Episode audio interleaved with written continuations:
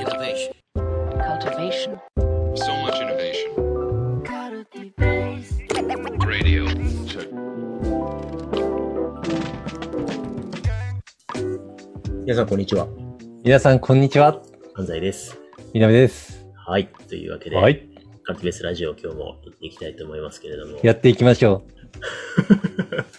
あれなんか力ずくよく行くんじゃなかったんですか？う。いや、力強くいきますよ。今思い、慌てて思い出して今ピボットしてきてるじゃないですか。いやいや、いやいやいやいやいつも力強くやりますよ。いや今日あのはい。ゆゆっくり話してなかったけど、そう、あの、うん話したかったのが、あの、我々最近、同時にインタビュー受けたじゃないですか。あれですよね。デザイニングのやつですよね。そう、あのーデザインビジネスマガジン、デザイニング、これ素晴らしいメディアですよね。いや、本当にね、デザインの今を知るんだったら、デザイニングを見るべきですよ。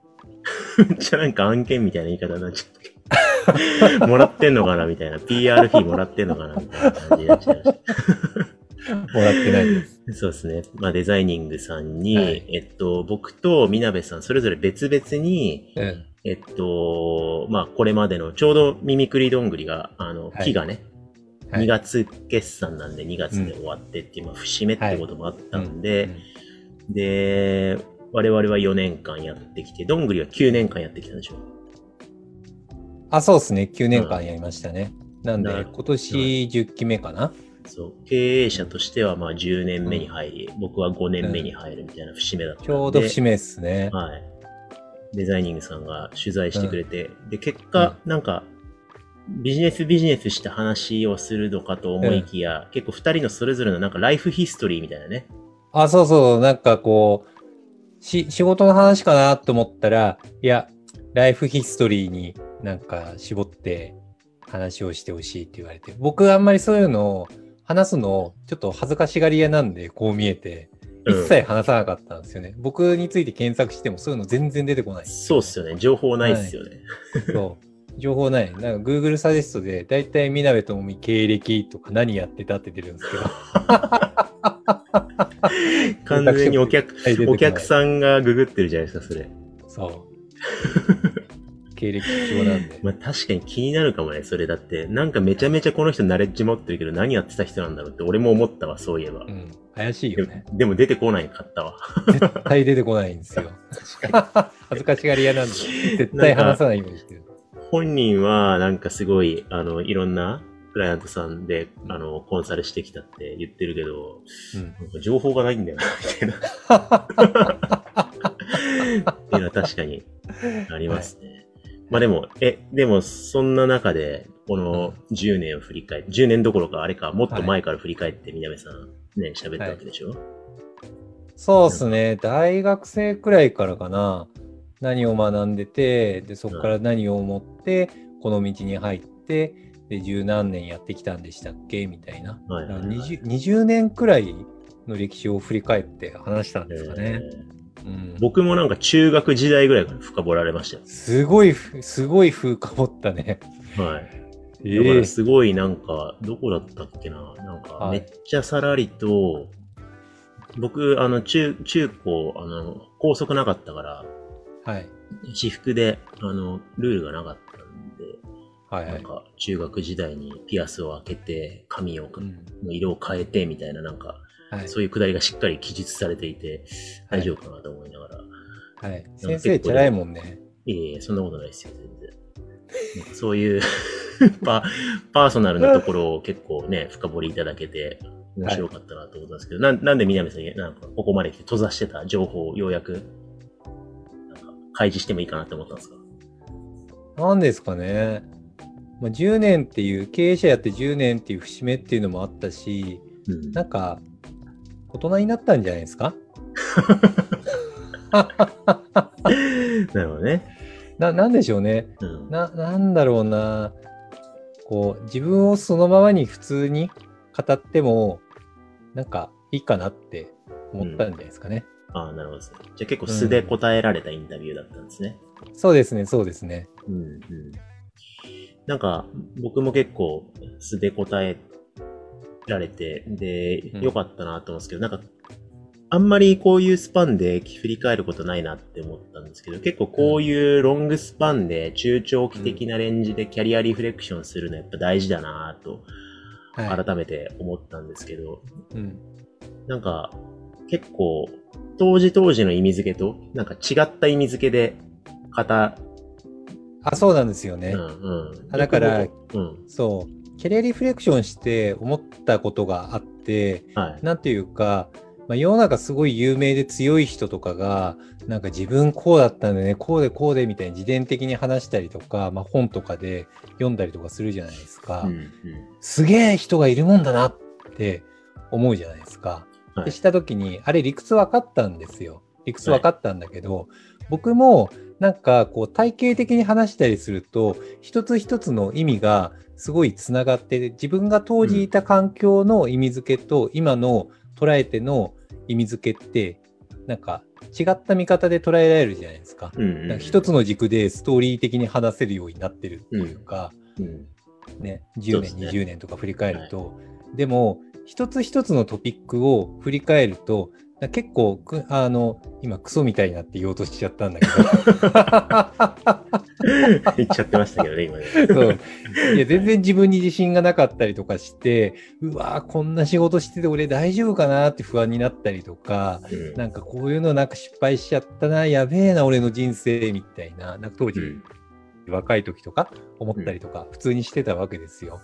うんでも、今捉えると、なんか意味付けがされて、綺麗に編纂できたりとかするんですよね。はいはいはい。だから、なんかきっと、あの強い人すげえストーリーだなって思ってたのが、後から振り返ると意味付けがされて人生として、なんか物語になるんだろうなってうん思ったんですよね。だから理屈が分かったんですよ、今回。はああ、なるほどですね。い。まあ、編み直されますからね、過去のパーツたちがね。はい今の現在の視点からね。はいはいはいはい。だから、そういう意味で、あの、ファクトを語ってるようで、うん。まあ、そもそもね、オーラルヒストリーってそういうものですからね、その人の主観で、うん。で、結構その戦争の頃だったりとか、あの、ひ被災地の方とかにそうやって語ってもらって、はい。それを、それを大事なデータとして研究していくっていうのがオーラルヒストリーっていう方法があるんですけど、はい。なんか、それって、あの、情報対象性取ったら実は、やや偏ってんじゃないみたいなとか、結構言ってること変わったりするよねみたいなことってあるんですけど、はいでもそ、そこで語られてることに自体に結構重要な、そう語ってしまうことにすごい意味があるみたいな。はいはいはい。なるほどね。はい。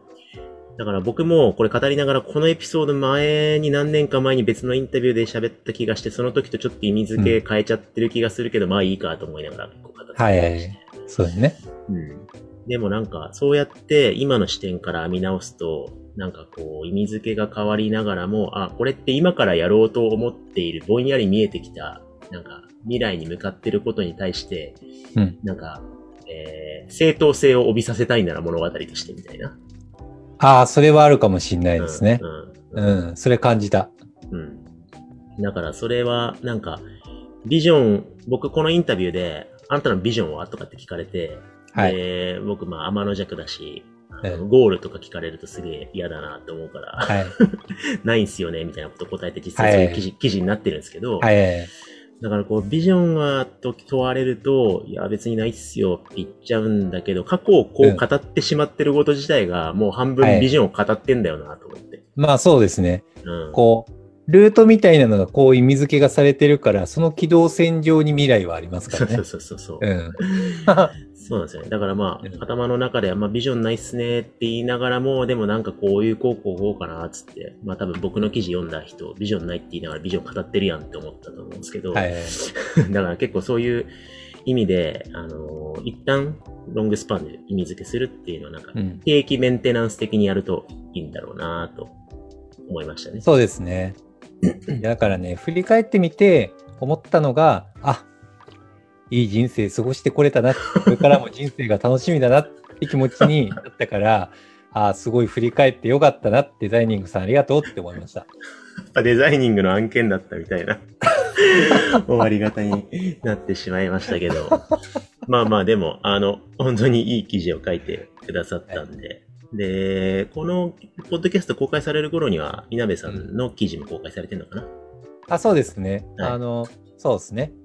これが木曜撮ってて、で、月曜日にリリースされるから、大丈夫ですね。はいエラー起きてないです。はい。宮部さん、あの、初行上がってきた時に、あの、自己開示、自分の自己開示するの嫌アレルギーちょっと出てたじゃないですか。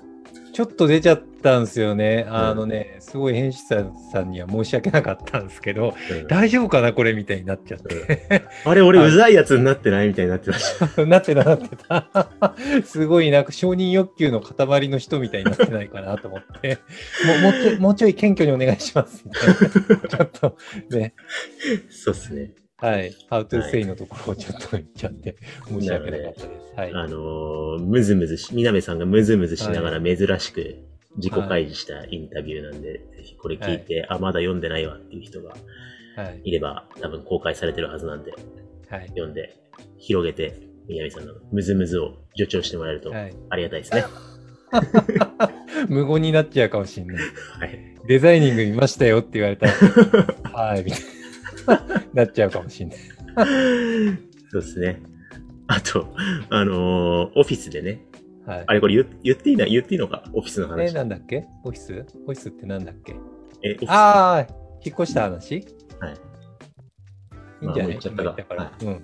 そう、オフィスをね、さりげなく、さりげなく移転してるんで、はい。で、あの、前のオフィスもすげえ良かったんですけど、うん。めっちゃなんかおしゃれな、いい感じのオフィスに移転して、またどっかでちゃんと報告しようかなと思ってたんですけど、写真に写り込んでるのはその新オフィスなんで、それも合わせて記事読んでもらえるとそうですね。はい。はい。ね。よーく見るとね、二人の背景が同じなんですよね。写真がね。そうそうそう。というわけで、はいえー定期的にキャリアリフレクションをロングスパンですると、はい。えー自分の人生が見直されて、もろげにビジョンが見えてくるのではという回でした。あお題をつけた。そうタイトル決めんの僕だから、はいこれ毎回なんてタイトルにしようかなって最後の方いつも思ってるあ、なるほどね。はいすごいね。というわけで、じゃあ今日はこのぐらいにしたいと思います。ありがとうございました。ありがとうございました。